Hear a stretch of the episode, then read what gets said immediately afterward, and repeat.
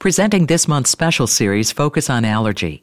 Allergy season is in full swing. From asthma to food allergies, ReachMD is keeping you up to date with the latest in allergy medicine. Congenital cytomegalovirus infection causes auditory, cognitive, and neurologic impairment in thousands of infants each year in the United States.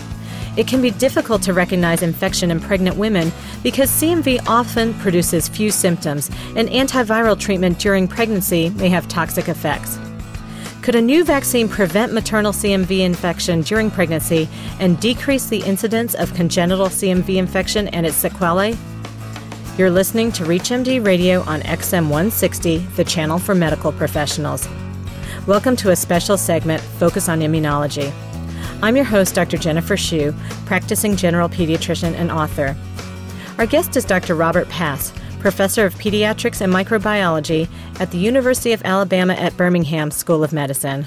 Welcome, Dr. Pass. Hello, Jennifer. So tell us, why is there a need for a vaccine against cytomegalovirus? Because congenital cytomegalovirus infection is a very important cause of central nervous system disability in infants and children.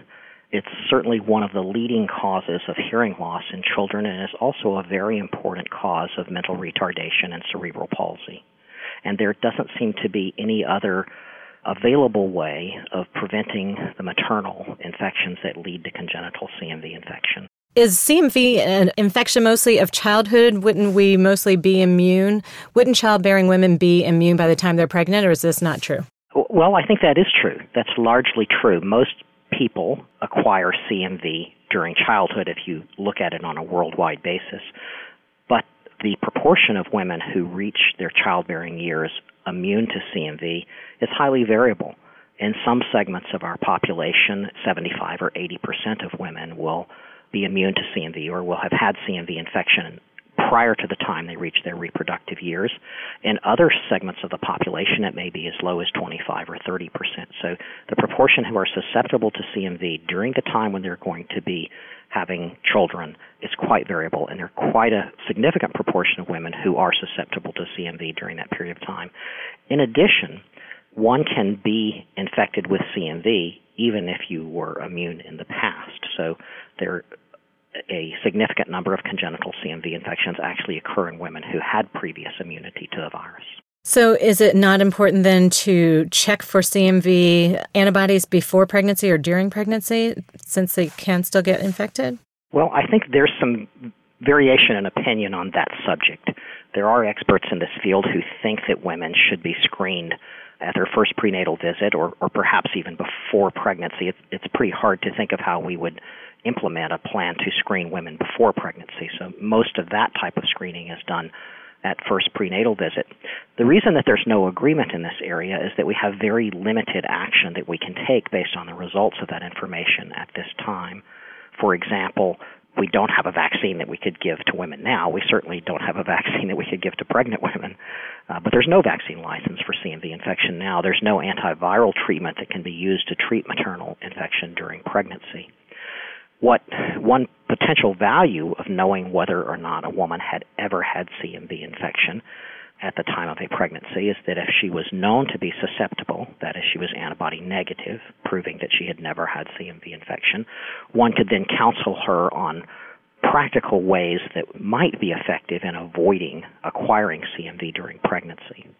We know, for example, that that the two most important sources of maternal CMV infection are contact with young children, preschool age children, especially those who attend daycare centers, and also sexual contacts. And we also know that the virus is spread by close contact or con- direct contact with body fluids. So if someone is providing care for young children or has a young child in their own home, their own child, for example, it would be very important to wash your hands after every contact with that child's body fluids, especially during pregnancy, and to avoid direct contact with that child's body fluids to the extent that it's possible to do so. And I acknowledge that it's not possible to do that if you're a parent. It's not completely possible to do that. Similarly, in the realm of sexual contacts, and this seems like pretty obvious common sense, I think, to most people, is that you would not want to have a, a new sex partner during pregnancy because that means that you're likely exposed to someone that you've not been exposed to in the past. And if that person had had CMV, they could transmit it to you. Whereas if you're in a stable monogamous relationship and you're pregnant, you've probably already had a chance to acquire whatever persistent infection like CMV, for example, that your partner will have had. Let's say a pregnant woman does become infected with CMV. What are the chances of transmitting that to the fetus? If she gets CMV for the first time during pregnancy, about one third, about 35 to 40 percent, maybe a little more than one third of those infections are transmitted to the fetus.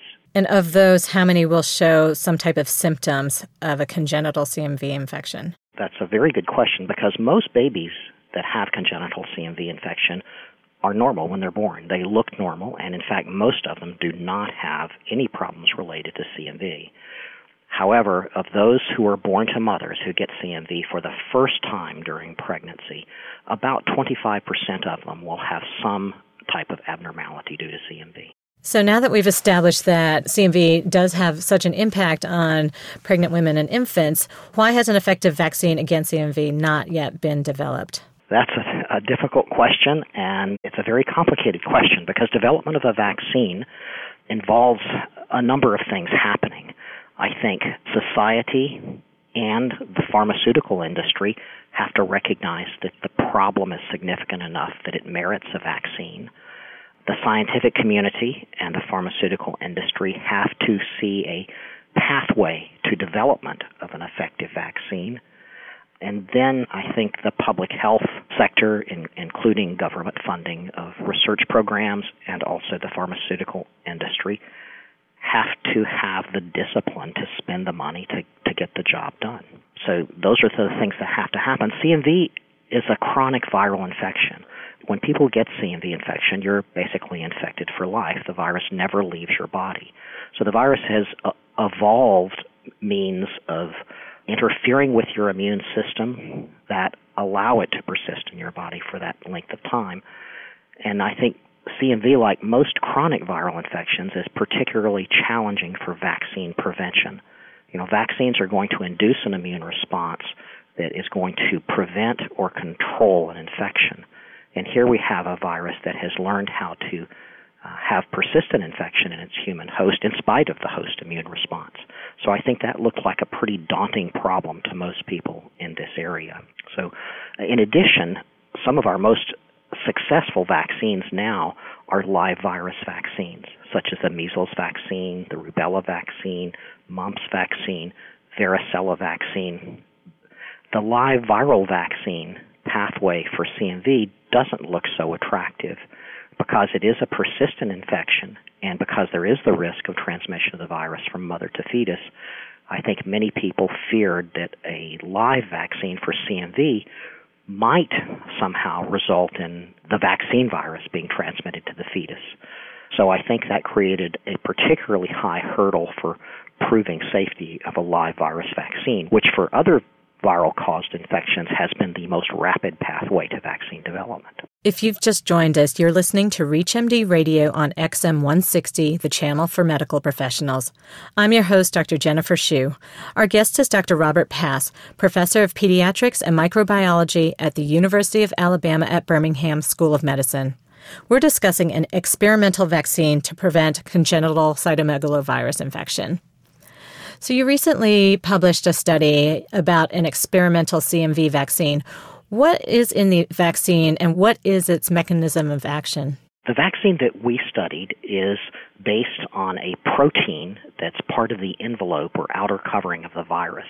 The protein is called glycoprotein B, and this is a very important protein for the virus because it helps the virus attach to cells that it's going to infect. That's the major function of that protein. And the virus has to have this protein to be able to be infectious and to survive. In addition, we know from studies that were done you know, more than 15 years ago that when people are infected by CMV, they make antibody to this protein. And we know that it, the antibody to this protein will actually neutralize the virus or render it non infectious.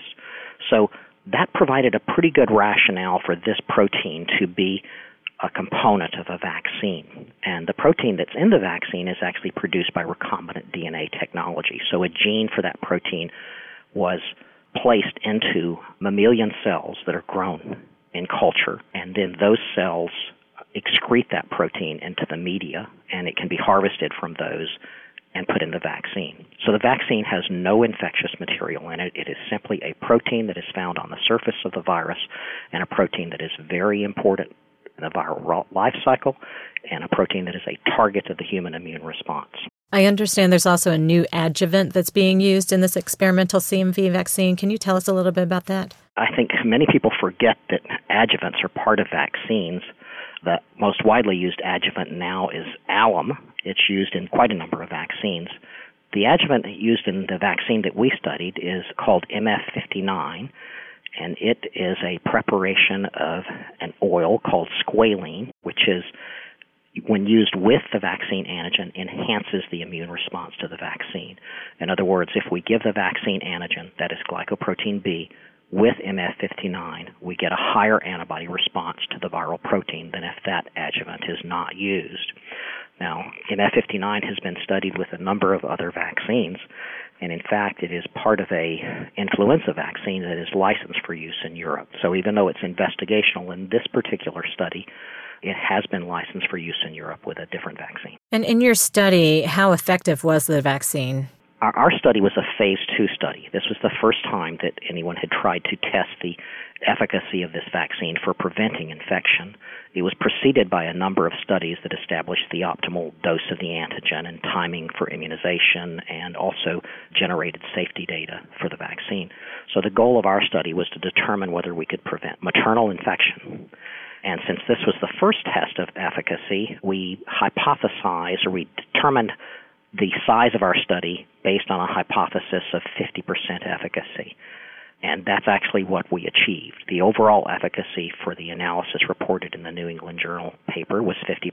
That is, people who received vaccine were 50% less likely to get CMV infection than were the women who didn't who received placebo. So, did, you were studying maternal infection. Did you also look at infant infection or infant symptoms? We did look at congenital infection. We tested all of the babies born to women in the study for congenital CMV infection.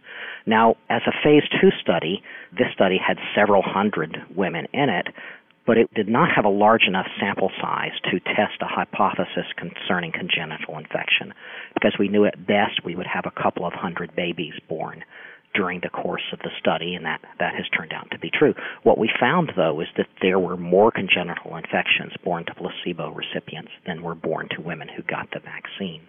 One of the interesting things about this study is that this was more a proof of concept study. When we initiated the study, we viewed it as a proof of concept study that would basically demonstrate that we could identify a population of women in whom we could do a good efficacy trial for a CMV vaccine.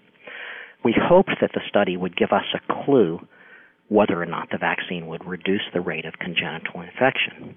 We weren't really counting on the vaccine to be able to prevent maternal infection. What we thought would more likely happen is that it would modify maternal infection in some way.